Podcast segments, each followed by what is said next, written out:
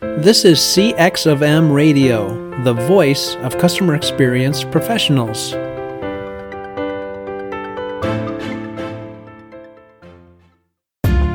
Welcome to another episode of Press One for Nick. Your host, Nick Glimsdahl, is the Director of Contact Center Solutions at VDS. Through conversations with customer service and customer experience leaders, Nick and his guests exchange insightful stories, best practices, and invaluable lessons they have learned along the way. Welcome to the Press One for Nick podcast. My name is Nick Glimsdahl, and my guest this week is Nathan Foy. Nathan is the founder and CEO of Fortis.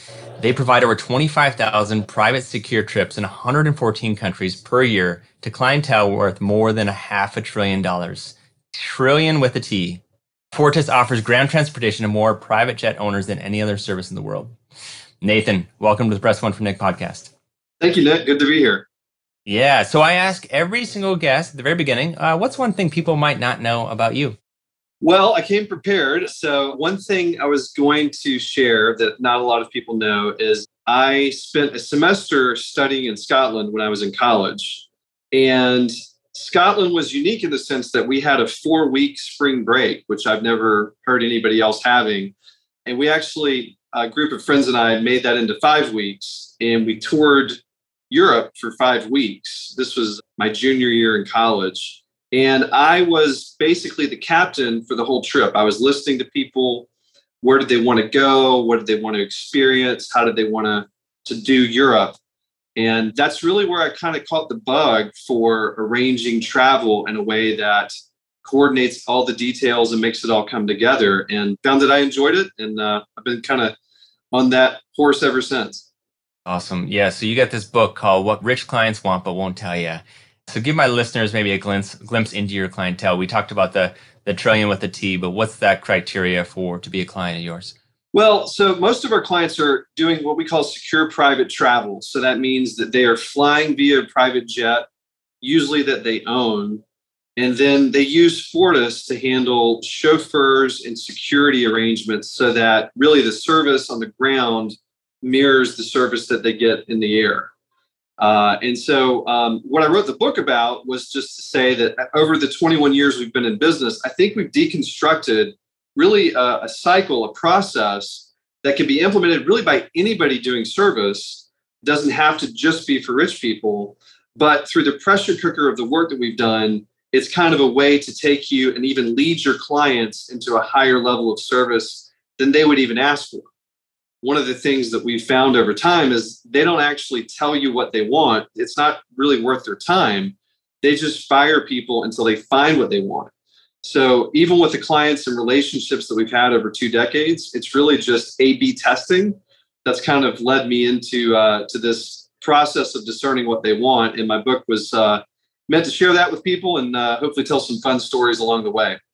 I think it's so interesting on how it plays a parallel between what these rich clients want but won't tell you but at the same time like how that aligns with that personalized the hyper personalized customer experience. And just uh, they almost are are the fortune tellers of what other customers are going to be asking for just because of what they're expecting at a different level on that personalization. And so keeping an eye on what these guys and gals are doing are, is is so important. But how do the affluent people think differently than the the people that are not affluent well, I think I think the the value of their time in knowing that their most precious commodity is time, and it's not even close, is is really a first key insight. So when we have new hires on our team at Fortis, we train them not to do what you would want done for you in that circumstance, but you kind of have to put on the persona of uh, a super high achieving, ultra high net worth individual to say, if it's a couple hundred bucks extra to get this extra thing, but it buys them time, it buys them accomplishment, success, they're going to go for that every time. And so it really just takes a lot of repetitions for that to really seep into your bones because at the end of the day, our team leaves work here and we're normal people. You know, we think like normal people and we have the same cost benefits that normal people do. But the clients we serve don't, and we have to adapt to that. It was interesting in the book, you were talking about how the, the higher up that you get, you kind of start wearing a three piece suit, you start wearing, you know, dressing crazy, really expensive clothes. And then the higher up you get, the, the kind of at towards the peak, you start dressing at a little bit lower, the, the, the vest or the, the, you know, less, less formal. And so when you showed up, I think it was uh, somewhere in Asia, I might be totally botching this, but somewhere in Asia, you showed up and you were dressed to the nines and this person who you were interacting with was not, not even close to that. So it, tell me more about that real quick. Well, it's uh, you're right. It, it, was in Asia. That was in Hong Kong. The bit that I key off of in the book, Adam Carolla has a uh, uh, a story that he talks about where basically at the very low end and the very high end, the the ultra rich and the very poor, they both don't wear a tie and uh, they don't have any cash on them, and they're always asking people to drive them around. Um, and so it's almost kind of like there's this complete convergence that happens and yeah, the the higher net worth someone gets, uh, typically now there's some there's some that, that are exceptions to this. But the typical thing is the more they don't want to stand out, the more they want to fit in and not be known for their money, not make a huge display of that. So that story that you're referencing from the book, I go to the penthouse of the Bank of China Tower in Hong Kong, and I'm meeting with this principal, very very high net worth when you go to Hong Kong, everyone hands you their business card with two thumbs and they do a slight bow when they hand it to you. And this was the first time the guy handed me his card casually with two fingers. He had, you know, a shirt that was uh, two buttons unbuttoned and, you know, a, a loafers with no socks. And uh, it was the Adam Carolla story coming to life. It's so interesting. I'm gonna have to go watch that bit uh, of Adam Carolla now tonight. So you talked about saving time as kind of the most important resource because that's something that we actually don't get back. But uh, with great service, is it enough for your clientele to just get great service, or do they demand more outside of that time? Uh, you have to earn the right to, I think, kind of lead them into time maximization. So that doesn't happen right away. I mean, the very first level on what I call the skyscraper of success, those levels that take you up, uh, is professionalism. And that involves a look, it involves a demeanor, it involves a confidence. And one thing that ultra high net worth clients uniformly do is that they size you up in 20 seconds or less. And if they don't think you're worth your time, if you don't pass that 20 second eye test, you're not going to have the ability to lead them into anything more. So we've with uh, 6,000 chauffeurs around the world, we've really kind of systematized coaching up guys in different nations, different cultures on how to win that first 20 seconds. Because if you don't, really nothing else matters. So with that in mind, I think I think of a dog walking by somebody and, and, sniffing them. So it's completely inappropriate. But how do you get past that sniff test for those prospective? You know? So you want to be you want to do the things your mom taught you to do, right? Like you want to have good posture and have good eye contact and a firm handshake. There's a there's a confidence from competence that just exudes, I've got this all under control. And that's more of a sensory thing than anything else. Uh, and if people feel that, then they are put at ease. Uh, so you want to be kind of your own force field and not just key off of their force field because they have all kinds of people that beckon to them and defer to them and actually even fuss over them. They typically don't want that. They actually want to be led by experts that are confident in what they're doing. So interesting. So when it comes to the the clientele, I'm sure there's a ton of similarities uh, of each one, and, and uh, we could talk about uh, what those are. But you know, I guess what do they have in common first, and then maybe what are some of the differences? So the the, the value of their time is extremely uh, important to them. Uh, they want to be led, but they want you to earn the right to lead. So they don't want you to ask questions, even about what's your preferred drink or what do you prefer the temperature to be. They want you to notice how they respond to different situations and then you calibrate accordingly. And then they're highly attuned to, oh, you picked up on that. I drink Diet Coke and I came out of the car and it was half empty and now I have a new cold Diet Coke. You didn't ask for it. You didn't even pat yourself on the back that you did it. You just did it those are the little things that they notice that actually earns your right to lead them into a higher level of service but if you if you make a big show of that uh, they actually will repel on that And that's one thing, even when people reach the highest levels of service, we still coach them. You're not his friend. Uh, he, he doesn't really want to kick back and hang out with you, and you can't just kind of deconstruct all the things that you're doing. You still have to have that veil of professionalism, uh, even when you've earned the right to lead. What do you call that? So the people that you hire who are paying attention to what they're what they're wearing, what they're looking at, what they have in their hand, is that active listening according like a Chris Voss would say, or is it something else? Uh, it's active noticing. So uh, in the book, I talk about basically, especially if it's a first time client and you're chauffeuring, let's say you're chauffeuring the, the principal all day. Every stop, you want to be making voice memos to yourself about what you're noticing and what you're picking up.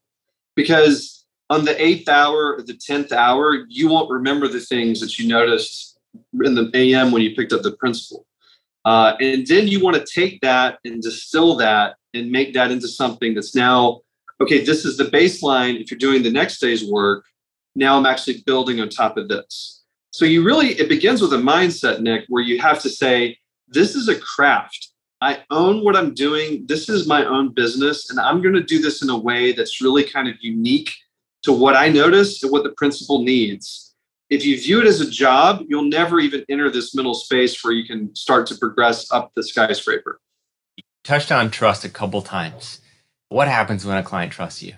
When a client trusts you, the ironic thing is, is I think that the, the stereotype is, is that when you're serving ultra high net worth, a billionaire, he's never going to trust you. He wants, uh, you know, the, the hunchback of Notre Dame just saying, yes, master, you know, to everything he, he has a whim about.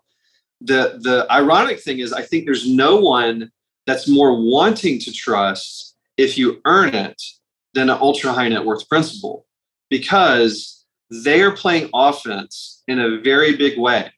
And if you can help them to achieve more of what they want to achieve, they'll never leave you. You know, uh, at the beginning of COVID, there was the uh, the Last Dance series about Michael Jordan and the '90s Bulls, his last season, uh, and he hired a trainer named Tim Grover, who's in the in the documentary. And Tim Grover famously, Jordan gave him 15 days. I'm sorry, he gave him 30 days to uh, to set up a regimen for him to train. And 15 years later, he was still Jordan's guy when he retired. Um, and that's that's the mindset is like Tim Grover proved his worth, and then that trust never left until Jordan retired. Is that all it's about? Is it just trust, or is there more? Oh, there's a lot more. Uh, so, in the, the the second level beyond professionalism is that you want to learn problem solving. So, this is taking the regular problems that a client faces and say, I know that in the bell curve of what's most likely to happen, these things are things I should have a plan in advance for. So, um, you know, we have a story in the book about there's a prince, there's a chauffeur in Miami who has a magic toolkit inside of his console for things that clients may not know that they need until they land, and then all of a sudden they realize they need. And so it's just a small thing, but he saves 15, 30 minutes for clients all the time when they arrive. Then you want to move into concierge. And with concierge, now you are kind of conducting the orchestra as opposed to just playing the instrument. Uh, and what I mean is that you have a network of alliances that you pull on so that you can coordinate more than you could do by yourself. And that requires the ability to see around corners, see where you can create value for even unspoken needs with alliances. Then the next level is security. Security is basically a lot of times where that trust comes in because it's not just trusting you to provide security, but it's trusting you to do that in a way that doesn't sacrifice the service.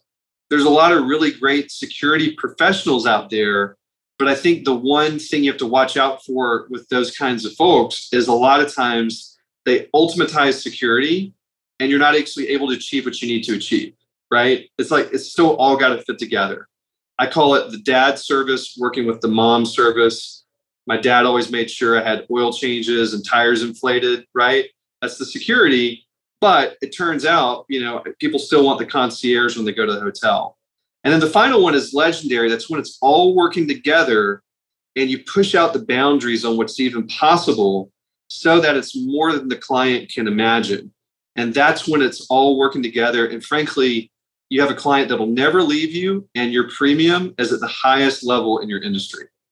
That's it's so interesting on how you can continue to align that with customer experience though. Like how do you continue to find ways to add value, seeing around corners and add these little toolkits to help people save even 30 seconds? Like what's 30 seconds or a minute or 5 minutes to somebody when they're on uh, a, a, chat or a self-service or uh, inside a customer service where they call you back. Like there's so much opportunity there to solve that problem and look around the corner and drive efficiencies to create the better experience. And I think the same is true with based off of the book that I, you know that that you wrote is there's so much loyalty around that if you're able to solve the things that are important to them at that right time. I think you're absolutely right. So uh, we have a concept here in our headquarters uh, called "Challenges Welcome." It's one of our core values, and the the idea is is that you don't you can't pull off everything a client asks you to do. You can't do it in, in at a level of service that you want to always put your name on. That's just reality. But you can always welcome the challenging ask in a way that makes them feel more intimate with you so that they'll ask you for the craziest things imaginable. And the really cool thing is is that when you earn that level of intimacy with your clients, you start to see common things, common challenges that they face. And that ends up creating the new service offerings that help you to push out the boundaries of what's possible. In a competitive market, does your customer service stand out from the crowd? One way to offer a better experience is by moving your contact center to the cloud. But with so many options to choose from, how do you know which solution is the best for both your business and your customers? That's where VDS comes in and guides you to the best solution. They understand your client's pain points, business outcomes, and goals then VDS designs, implements, supports, and provides 24 7 managed services.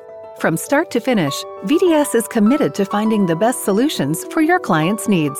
To learn more, go to www.govds.com or find a link in the show notes.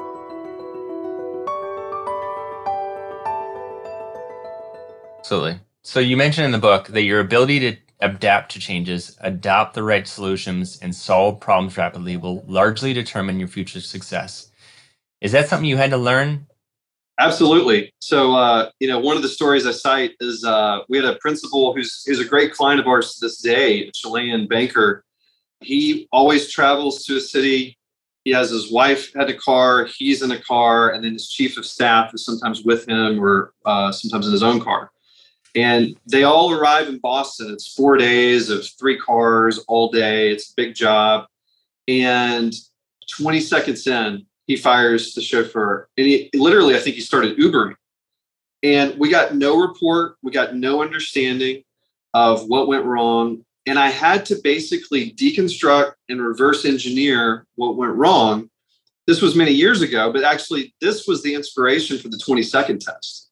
Um, but again, he never did a Zoom call with me and said, Nathan, here's what I assess people on in 20 seconds or less. I just deconstructed it, started applying it, and started to gauge how well the clients responded to it. And it, you know, it's still being tweaked. It's you know, the the beauty of this process is it's never ever. So intense. Like, you know, I guess finish the high level story uh, of what what was the end result of that? Because I know based off of the book. It wasn't that you just let it go and say, "Oh, I reverse engineered that," and I knew what that problem was. Um, tell me, tell me the end of that story, and then uh, I'll let everybody else read the rest of the book for for the other nuggets. Sure. So this uh, this client, his uh, his chief of staff called us during COVID, during the the slowest part of the travel time post pandemic. And uh, he asked us a few questions, but then he just made it known. He said, Hey, if you guys need anything financially, to keep going, uh, a loan or an investment, let us know because you're that vital to the success of our principal that we will do whatever it takes for you to maintain. Now, of course, we're fine and they're fine and all of that, but they went from somebody that fired us in less than 20 seconds to uh, to someone that was willing to financially get involved just to make sure that we were doing well. Uh, so that's that's I think the power of uh, you know kind of tweaking these things over time and developing elite service. Yeah. What was the thing that you just mentioned before that about the challenge? What, what was your saying in, in house? Uh, we call it challenges welcome. So the idea is that if you ask me for something that's really out there and I just give you a little sigh or maybe a slight shrug, I'm creating distance between us. And you start to think, am I being unreasonable? Am I being a jerk here? I'm just, I just thought I'd ask you if you could do that, right? As opposed to if I just said, Nick, thank you for asking me to see if we can do that. Let's roll up our sleeves and see what we can do. Can I get back with you in 10 minutes on what's possible? I didn't promise you I was going to do it. I just welcomed your challenge in a way that you just said, Hey, you know, Nathan's a good guy. I think Nathan really wants to make this happen for me. And I was asking him for something that's pretty out there. And so that's going to make me lean into them the next time I have something that's out there. And uh, and that ends up creating a lot more intimacy. And no kind of doors, but a I'm not sure. Let me think about it and see how I can potentially help you changes the mindset of the person that you're interacting with. And I think you hit it right on the head. And I think going back to the book again is you talk about taking on clients or potential clients that are hard to please. And I think a lot of companies dismiss that, that a potential clients, they will, won't work with the ones that you, they think are potentially hard to please. But you in, in, in, instead encourage the companies to take on the difficult clients. Why is that? because it's the ultimate stress test to see if we're actually providing that elite legendary service level that we strive for uh, so we had a principal a few years ago uh, and i mean he's traveling to italy he had 30 security personnel on his trip to italy uh, very demanding and not only demanding in terms of personal needs last minute but privacy for this principal was very important and so there was a lot of sub accounts, and every sub account, the emails and the contact info was different than the other sub accounts. And if you didn't route it correctly, it could have been a huge deal. And uh, I told the team at the end of that, I said that the most important thing was not what his level of spending is or you know how much how much profit we made on him. The most important thing is we've never been tested, you know, all 12 cylinders of the Ferrari to see what can it really do when it's absolutely got to perform. And this was the first client that really opened up all 12 cylinders. And, uh, and it was nice to know, uh, you know, the car did pretty well on the track. And I thanked him for challenging us that way. It's kind of like forging steel. You'll, you, you'll bend it enough, it'll either break or it'll get stronger. And, uh, you know, I think that's the, that's my, my mental like performance test. Like how do I, how do I kind of mold myself and bend it enough where I'm either going to learn or I'm going to grow, right? And um, you know, I, I like that. One thing that you talk about was a high performance mindset. So when it comes to my listeners, how can they adopt that that mindset? Well, so you begin with looking at it as a craft, as we talked about, and I think then you become a student of the game. And so the minute you start to think that you've figured things out and that you have attained a certain level of status, is the minute that you should be the most concerned about your service uh, because we're all figuring it out. It's always changing. Uh, and so you want to look at people that might be more advanced than you in the field and frankly ask for mentorship. Uh, or maybe take elements of different people and build your own composite of a mentor of people that you can learn from. You have to totally disabuse yourself of the idea that no news is good news. That that's you know, as Nick Saban would say, that's rat poison um, because that they will never tell you that. Um, so you have to have higher metrics that you're looking for. And it, for instance, at Fortis, we spend an incredible amount of time getting about 20 to 25 principal surveys filled out directly on an iPad each year. I mean, we stalk this like it's Ocean's 11 to find the right chauffeur the guy has finished his trip. He's on his way back to the airport, but it's an early enough hour. We think he would actually respond. It's a 30 second survey. It's all on one page on an iPad. But we spend all year trying to get that 20 to 25 sample set because it's the only core sample of truly how we're doing.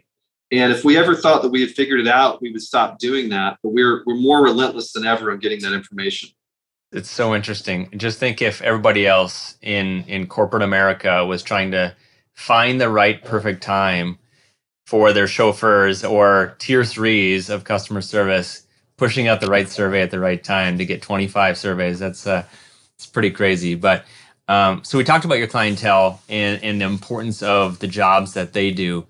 Um, how would the world suffer? I guess that's a good question. Like, how would the world suffer if Fortis failed to do your job? If you failed, how would the world suffer? So the people that we serve are the world's biggest envelope pushers. So in the book, I go through, you know, the profile of a typical Fortis client is someone that has a net worth of over $600 million that usually owns not only a private jet, but usually more than one private jet. So it's not just someone that charters, they actually own their own plane. And these are the, the deal makers of the world. They're not just, they're almost never second or third generation wealth. They're actually the first generation that attained this wealth. So, um, you know, there's literally cases of major mergers that are going on that are, you know, top of the fold of the Wall Street Journal. And we did both principals transportation to go to the merger. Now, we didn't know that that's what they were doing. That's what we were transporting them to. But then the next day, when it's in the newspaper, we see, oh, that's what all that was about. This was this merger was finally announced and finalized at this thing. So those things have repercussions for thousands of employees, for thousands of jobs. And really, if you if you really deconstruct it, uh, my best estimate is maybe three to five thousand people in the world would even qualify for uh, that level that we're talking about here. And so their economic impact, cultural impact, uh, is huge for for everybody that uh, comes into their contact. It's crazy to think about that the amount of people that you would be impacted by if if something didn't go correct or or you created a bad experience maybe that somebody had that bad taste in their mouth they're like you know what? It doesn't feel right. I'm not doing this opportunity today.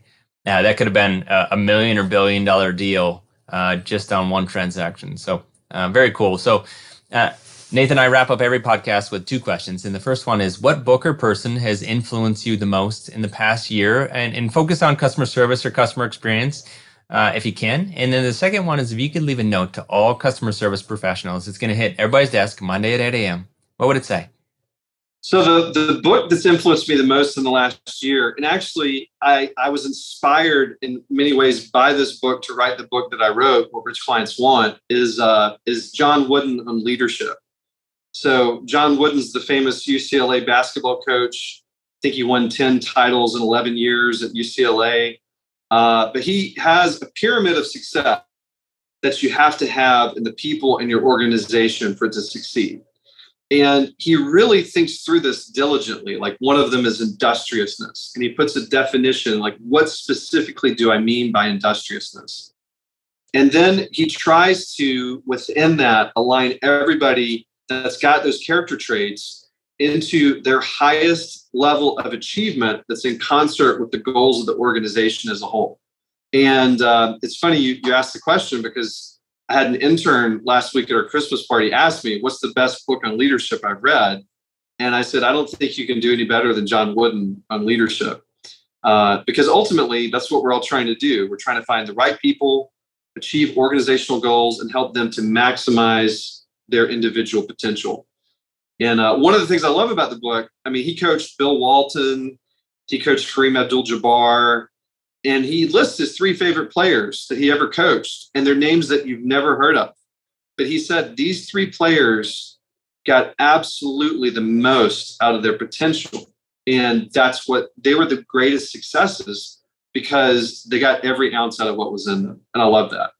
I love that too because it's how do you get the most optimal out of your potential? Because I think uh, you know I, I ran in college and, and the one thing that my college coach always says is like you can control you and you can control the things that you can do and put in your way to get past your potential or to meet your potential or not. And um, you know some people's potential is a lot higher than others uh, but some people uh, hit past another person's potential, even though that others, that that second person in line has a higher potential to where that is. And um, it, it, comes down to to effort and planning and, and tenacity. Yes, I, I love I love that. It's fun to talk about in theory, right? But then, like when you have the guy who's kind of mediocre, but he actually is getting everything out of what he has, and you really value him and his role in the team, that's kind of really where you prove that you believe that, right? So, uh, what would I put on any customer service person's uh, desk? I would say what you do has an impact. Um, what you do is a reflection of your mission, vision, and values. And I think that good service today stands out more than anything in an atmosphere where every service that I use has degraded in the last two years. Uh, and so, if you want to stand out in the workplace, you have a better opportunity now than ever because if you actually take ownership of the client and their problems and take that to a deeper level, like you're going to stand out so much in today's economy that it's scary. So I just would encourage people with there's a huge, huge market. If they can't find work that will reward them, call me. I'll be happy to hire them.